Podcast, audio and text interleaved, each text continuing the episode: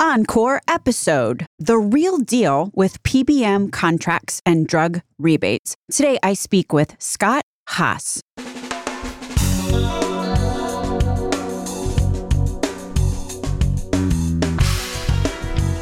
American healthcare entrepreneurs and executives you want to know. Talking. Relentlessly seeking value. I hope you enjoy this encore episode of one of the most popular shows in the last 12 months. One of my mentors often said, Price is irrelevant. He said he would sell anything for any price as long as he could define the terms of the deal. During this conversation today with Scott Haas about PBMs, that quote was playing in my head like an earworm. I'm henceforth going to struggle with the term rebate to define dollars that the PBM gets back from pharma. Because, according to my guest today, Scott Haas, it turns out rebates comprise only about 40% of those back end dollars that some PBMs manage to score from pharma manufacturers. I don't have any insight really into this, but Scott Haas certainly does. And this is the average that he has seen in his work and that we're going to dig into today. But in sum, wow, let me just repeat that a mere 40 cents on the dollar of the gross amount that PBMs take in air quotes rebates from pharma these days winds up going back to plan sponsors, even plan sponsors who are getting also in air quotes 100% of the rebates. If you didn't understand what I just said, no worries. I'm going to explain it right now. If you did, and you know the why behind all of this also, you could probably skip ahead about five minutes. So here's the backstory on this whole rebate fandango. Let's start with part one of what is a two part transaction. So, part one the deal between pharma manufacturers and PBMs. In general, a pharma manufacturer signs a deal with a PBM to give back whatever percentage of their gross sales revenue to the PBM at like the end of the year, say. It's along the same lines as like a cash back coupon for the PBM.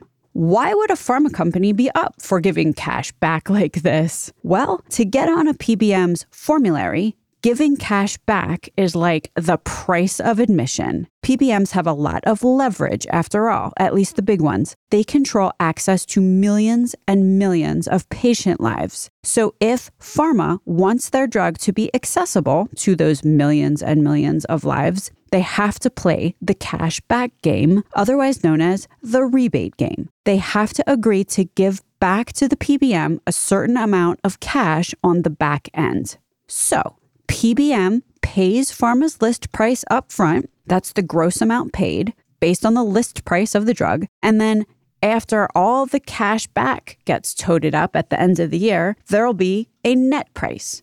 List price or gross price minus the cash back equals net price. It's this net price that's the true kind of final price, which the pharma company gets paid per script by said PBM at the end of the day. These days, most everybody pretty much knows that PBMs are getting these so called rebates, this cash back from pharma companies that I just explained. And it's pretty common knowledge the so called gross to net bubble, the gross to net dollar amount, is pretty huge, meaning the rebate or cashback amount is pretty huge. And many have also noticed that the gross to net dollar amounts seem to be growing bigger and bigger every year. I mean, for one insulin manufacturer, consider this their list price, their gross price, is $350 per script, and their net price after cashback slash rebates was $52 this past year. Wait, what? After all the cash back to the PBM, the insulin manufacturer got paid 86% less than their list price. 350 bucks went down to 52 bucks per prescription. The PBM vacuumed up 86% of the dough for every script written for this particular brand of insulin. Okay, so say Pharma gives a hundred bucks back to the PBM based on the terms of their deal. Call that part one of this example transaction. Here's part two the deal between PBMs and health plans or self insured employers. Health plans and self insured employers are customers of the PBM. They hire PBMs to manage the pharmacy benefits for their members or employees. So, because everybody knows this whole rebate thing is going on, as part of the contracts that the PBMs put in place with their customers, meaning the health plans or employers, the PBMs tell their customers that they're going to give 100% of the rebates back to the plan slash employer. So you'd think that if the pharma manufacturer paid $100 to the PBM, that the customers of the PBM, the plan sponsors, would get the $100 back then right? The PBM would pass on 100% of the savings, as it were, if they're saying that they're going to give 100% of the rebates. I mean, if this is actually true, that $100 in and $100 out, then the PBM is potentially performing a useful service, right? They're lowering drug costs for their customer, the plan sponsors for their members and employees. Except, turns out, not so much. Because what is a rebate, really? A rebate can be anything the PBM defines as a rebate. And it turns out that on average, as I said before, according to those in the know, something like $60 of that $100 is not a rebate. It's a administration fee or a data fee or an education fee, a clinical program fee, some other name that is not rebate. As my guest today, Scott Haas, says, the term rebate is meaningless because it can mean whatever the PBM wants it to mean. It's like inconceivable from The Princess Bride. I do not think that word rebate means what you think it means. Now, it is a tangled web we weave here. And for more on why I say that, listen to the episode with Chris Sloan entitled, Why Are Plan Sponsors Addicted to Rebates? That's Encore episode 216. There's also a show with Pramod John where we dig into specifically specialty drugs and rebating and so called rebate walls. That's episode 353. But net net, all of this probably myopic focus on rebates means that you have to keep an eagle eye out for so called exclusions in contracts if you are a plan sponsor. So, what are exclusions? This is that whole thing where some cheap generic is excluded from a PBM formulary while some expensive brand for the same condition is on formulary. Why would a cheap generic be excluded from a PBM formulary? Simple. Cheap generics don't have rebates. PBMs lose a lot of money when some high priced specialty drug, for example, goes generic. They might have made thousands of dollars per script on that high priced brand by collecting its rebate. Think about that insulin example. The rebate is 86% of the cost of the drug. And everybody wonders why some cheap generic insulin or biosimilar or whatever isn't on formulary. It is not a mystery when you're dealing with for profit enterprises built around a model of revenue maximization.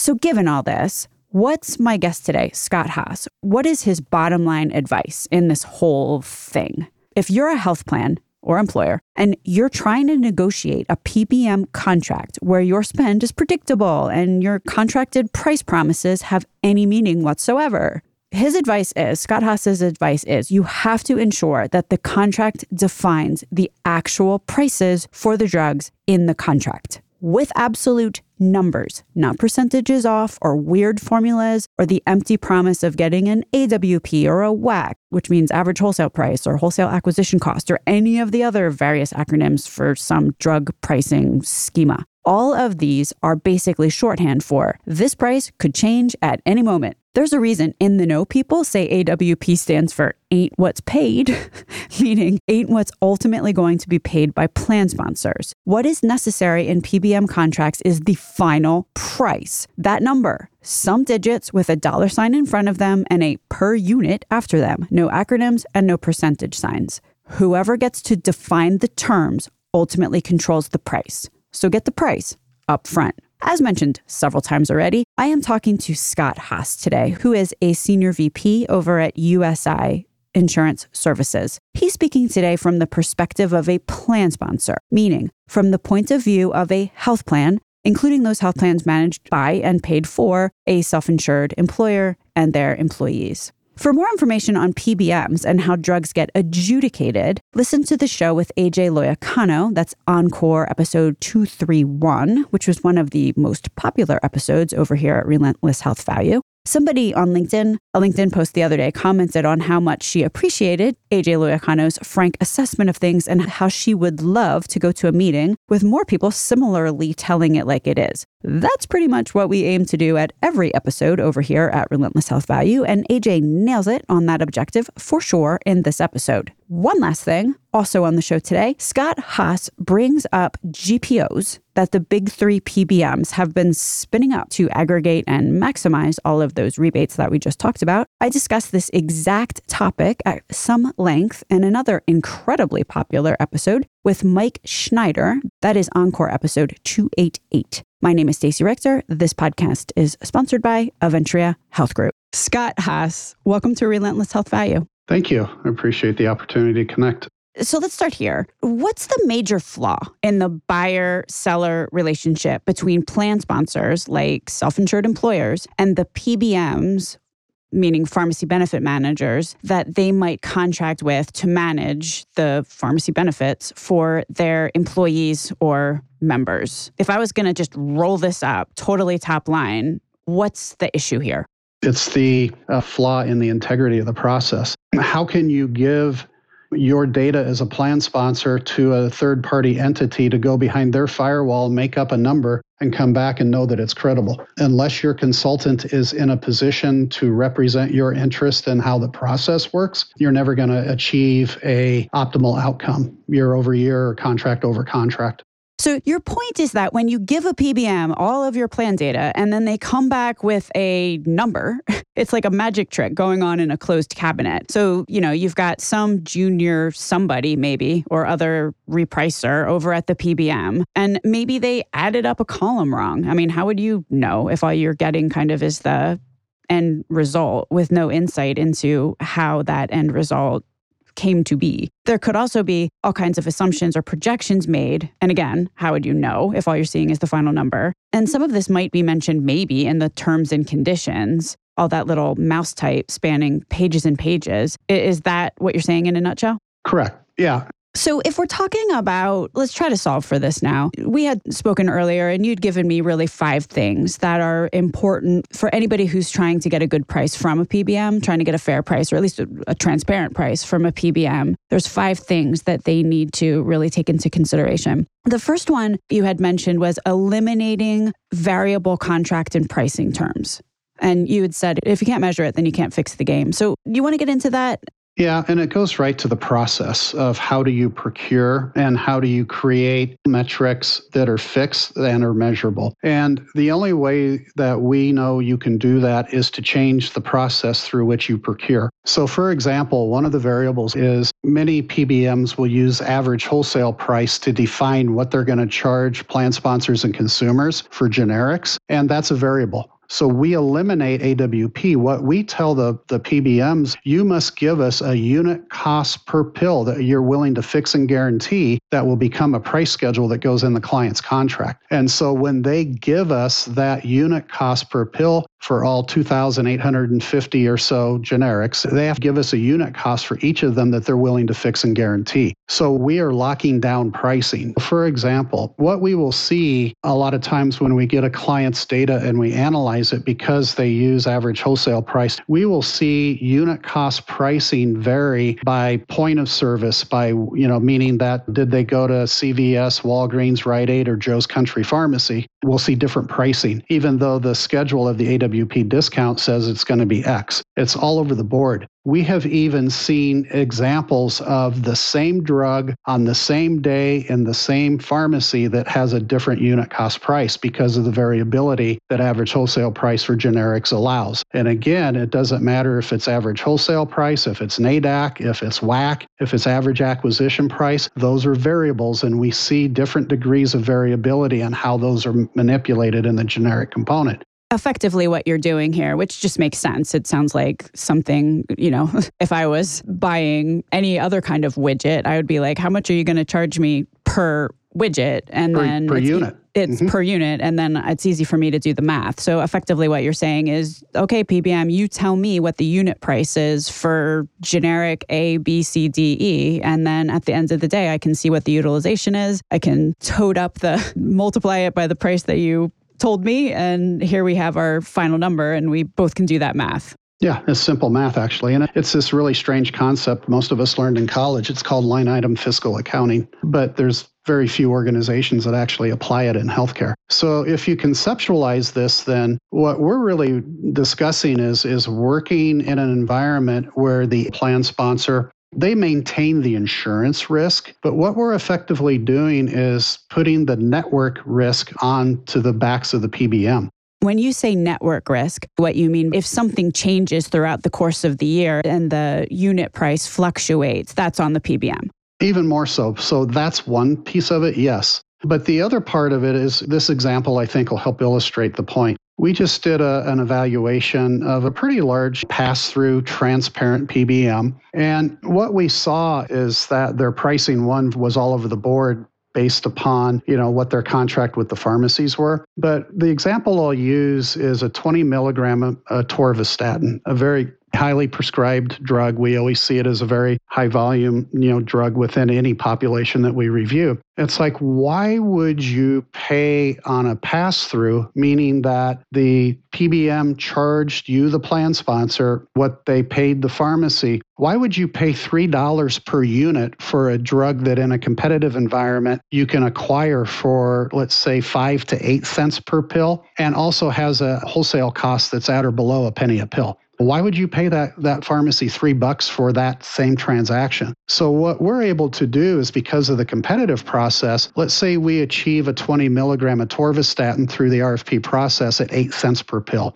That it's eight cents per pill, whether they go to CVS, whether they go to Walgreens, whether they go to Rite Aid or Joe's Country Pharmacy, it doesn't matter. And it also is the same unit cost per pill at mail order, which is really an important issue. So, regardless of the point of service, it's eight cents a pill. If the PBM, though, has a pharmacy contract at $3 per pill for that drug, they can only charge you the eight cents. A variance between eight and three bucks, that's their problem. So that's what I mean about we're shifting the network risk to the PBMs and then how they basically are dealing with the pharmacies, that's between them and the pharmacies. That's not the plan sponsor's problems we're going to get a, a, good price from a PBM, I think it's very clear that what we need to do is eliminate variable contract and pricing terms relative to generics and get rid of that AWP game. The second thing that you had mentioned the last time we talked is really contemplating specialty generics and making sure that they're classified as generics. That's become a really interesting issue over the last probably four to five years. A lot of specialty drugs are coming off patent and they're beginning to move to generic. But what we see is that as they move from specialty brand to specialty generic, let's call it, the PBMs are not dropping the price to generic levels. We see that over and over again. So, a, a, a, real easy example is a drug called Gleevec. And Gleevec is a very effective, it's a very good drug for treating a certain type of leukemia. The numbers I'm going to use are illustrative, they're not exact. But let's say, for example, that while Gleevec was a single source specialty brand drug that its AWP average wholesale price minus X discount was about $11,000 per month is what you ultimately ended up paying. And when it went generic, what we saw was they the marketplace dropped it for example down to about $8,000 and everybody's going, wow, isn't that great? We just reduced our average monthly cost for the course of this treatment by $3,000. Everybody's happy, it's generic, and, and off you go. But we're watching the wholesale fluctuation as the generics became available and wholesale competition began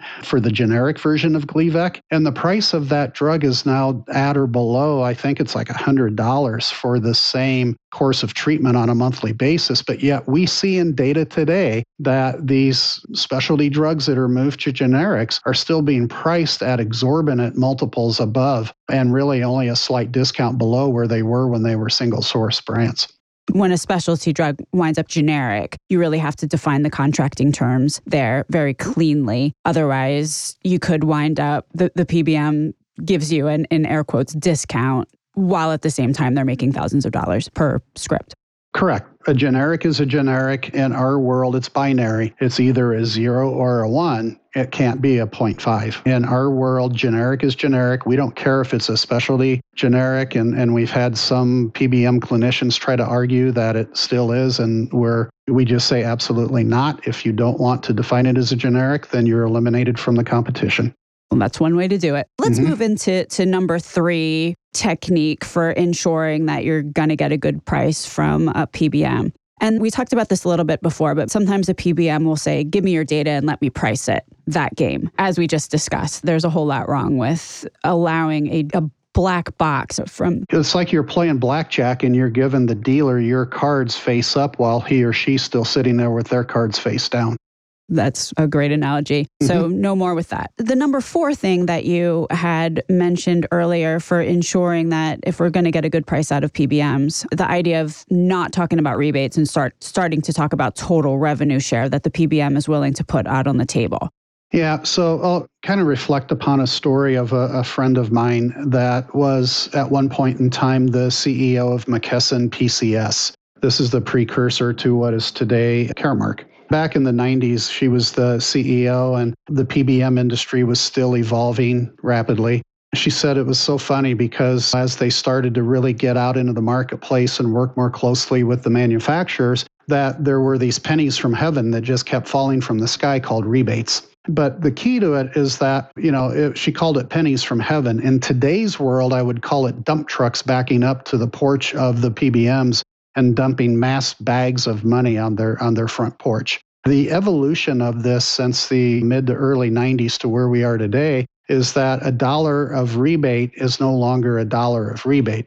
Theoretically, let's say it's 40 cents is the actual rebate amount you know, that 40 cents is still larger than the dollar was 25 years ago, but it's still only 40 cents, let's say. Might be 30 in some environments, could be 20 in others. It just really depends on, on the PBM rebate contracts. And let me just dig into that for one second, just emphasize what you just said. The PBM is saying that they're passing on 100% of the rebates to the employer. And in fact, they are, except that the PBM is extracting revenue from the pharma company that technically isn't classified as a rebate. So that's correct. Therefore, it's not going to the plan sponsor. And you're saying that on average, for every dollar that's extracted from the pharma company, only 40 40 cents of it is typically classified as a rebate and the other 60% call it an administrative fee call it a data fee call it something else and then the pbm keeps that money yeah, and to pierce that from the commercial market facing side, to be able to pierce the relationship of the total revenue cost that's basically being brought in by the PBMs from various sources, including manufacturers, that is the black box. And now that these PBMs have created these rebate aggregators, most of which are domiciled offshore, it's even more difficult to really ascertain how much money is passing back and forth and how much money is being generated through these rebate aggregators that are primarily controlled by the big three PBMs. And how much money is really in play there is, is very difficult to ascertain. Yeah, especially one of the points that sort of validates what you're you're saying here is there was just an article the other day in Stat News, and it was entitled "The Biggest PBMs Are Handling More and More of the Country's Drug Price Negotiations." And mm-hmm. part of the thrust of that article is just these organizations are making a lot of money, and where do a lot of those dollars come from? Especially if you look at any of the like if you look at the cost of insulin and you look at the gross to net, it's increasing year over year, which basically is the PBM PBMs taking more and more of a cut year over year. So, mm-hmm. just given the vast amounts of money there, if the PBM is taking even part of it as something that's not classified as a rebate and chucking it into their coffers, that adds up to vast sums of wealth. Yeah. And so the term 100% of rebates is really irrelevant. The term should be how much is the PBM willing to guarantee on a per brand retail, per brand mail, and per specialty script so getting a unit price again. Well, getting minimum guarantees. I mean, you could say 100% not to be below the minimum guarantee, but, you know, 100% of what? And that's the difficult part. When you say a minimum guarantee, what do you mean? Rebates are only paid on uh, brand and specialty drugs, or basically brand because specialty are brand. But you might see a rebate guarantee for a brand drug at retail, rebate guarantee 300 bucks as the rebate. Or for specialty drugs, perhaps you'd get a rebate guarantee per specialty drug of $5,000. So that's the easy math. That's a defined term. You can measure it. It's a multiplying each of those categories times the guarantee. But then you get into the gamesmanship where the contract will say that the PBM is going to pay 100% of rebates not to, you know, be below a minimum of, of the rebate guarantees. And then I kind of look at that, that anything over the minimum guarantees really is funny money. How much integrity is there in that calculation? Because do you ever really know what 100% of the rebates are?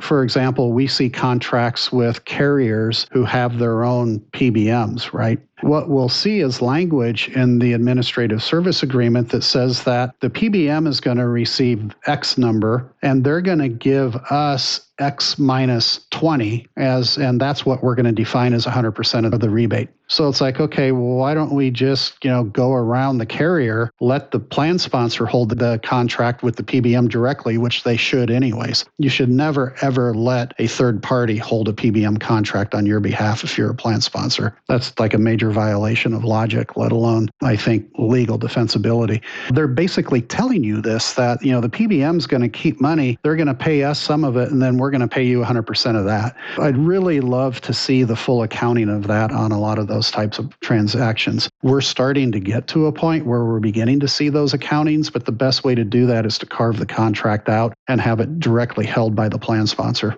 Not only do we have one giant not pretty opaque entity that we're dealing with. If you layer another one on, it becomes exponentially more not exactly. transparent. Okay. The fifth thing we had talked about relative to ensuring that we're getting a fair shake from a PBM contract is you sort of alluded to this, but it doesn't matter if the pa- if the pass through is is transparent by definition. And there's a number of these they call them fiduciary PBMs or transparent PBMs, but again, that term is pretty irrelevant because it's subject to somebody's definition of what is considered a rebate. What we look at, we don't care what a PBM calls themselves pass through, fiduciary, transparent. We don't care if they call themselves a zebra, it doesn't matter. What matters is when you do a line item assessment of the results of their methodologies, is it producing an optimal result in comparison to competitively achieved unit cost pricing for generics, for brand, and for specialty? Now, all of this hinges on getting the data file right? And that is something Correct. that many plan sponsors struggle with. They cannot get their hands on the line item utilization of their employees. They just cannot get that data file. What's your experience around that and what advice do you have? We've had difficulties getting data, but we've never not gotten a plan sponsor's data. If you're talking about purely an ERISA plan sponsor or a public entity that's self insured, that data is their property. And if a third party service provider of any type, whether it be a health insurance carrier, a PBM, or any other service provider, if they are withholding data that is the property of the ERISA plan sponsor or the public entity, they are withholding the property of that entity. And that is basically just, that's not allowed.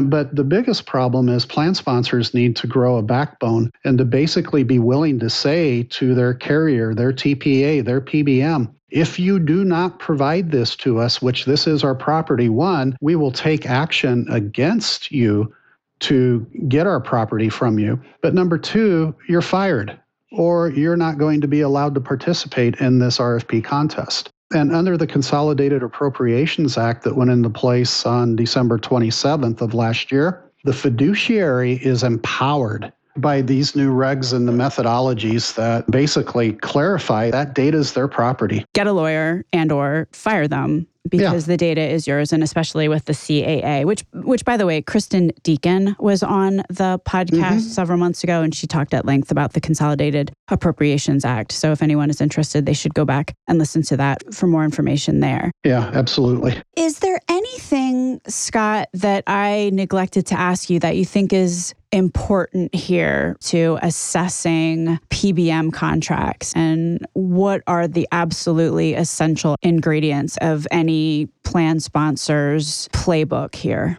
Yeah, I think you've hit on the key ones. Your consultant you need to really understand their process because if they don't have the background, the skill sets, the knowledge, and the proven track record, and that their process is such that it protects you, the plan sponsor, then you know that's number one the process is the key to achieving optimal pricing and you do that by creating competition Number two, understanding formulary exclusions and how that's going to eventually impact your rebates. That's huge. That's a very big issue. And then the, you know, the key thing is looking at contract terms that are variable and getting those out and creating a PBM contract that is more equal. Most of these PBM contracts, they could be hundreds of pages long, and a lot of it's written in a manner that it's kind of circular so that ultimately it, it defends the PBM in all cases. And so you have to really work through those issues and clean it up. You mentioned exclusions and how they impact you. Mm-hmm. To what end are you mentioning exclusions? It's that net to gross aspect. So you mentioned earlier insulin. Why do you have a brand insulin that has a great rebate that then forces you, the plan sponsor, to exclude a generic that's pennies on the dollar. Oh, I get it. That's the type of exclusion I'm referencing. They're excluding other drugs to the preference that they have to generate rebates. I understand now. Yeah, I apologize. Whole, yeah, absolutely no worries at all. So it's not only look at the great deal that you can get on one drug, but make sure that the the generic version of that drug doesn't inadvertently get excluded and you wind up getting a great deal on a $12,000 drug that really should cost 40. yeah, and also keep in mind that rebates inure to the benefit of the plan sponsor. They don't necessarily benefit the consumer. So when you look to that that gross to net transaction, you really have to start thinking about your plan design. And this is something that, you know, this is I'm, I'm going to stray off here a minute. This is an opinion. Why the Department of Labor is not looking at these gross to net arrangements of rebates and how it's impairing the clinical and fiscal health of a consumer is beyond me. Yeah, I mean they're they're showing over and over and over again that financial toxicity is clinical toxicity. so I, well, I totally yeah. hear you. But at the same time, you know, plan sponsors aren't innocent in this. Like it's been said by many, plan sponsors are addicted to rebates because they're using them to lower overarching premiums. So Correct. you know, like it's kind of a tangled web here. Yeah. Yep. Do you want to just talk a little bit about USI and the work that you do there? Sure. Yeah, we are. I'm one of three principal consultants of a national healthcare consulting practice that sits inside of USI. We invite all PBMs to the table to compete uh, for the privilege of serving clients that we represent. And where can people go to learn more about USI services if they are interested in learning more? USI.com, I believe, is the global web address. But to get to our consulting practice, it would be best to come through me. My email is scott.haas at USI.com. Scott Haas, thank you so much for being on Relentless Health Value today. Oh, thank you for allowing me to ramble through this. So let's talk about going over to our website and typing your email address in the box to get the weekly email about the show that has come out. Sometimes people don't do that because they have subscribed on iTunes or Spotify and or we're friends on LinkedIn. What you get in that email is a full and unredacted, unedited version of the whole introduction of the show transcribed. There's also show notes with timestamps, just apprising you of the options that are available. Thanks so much for listening.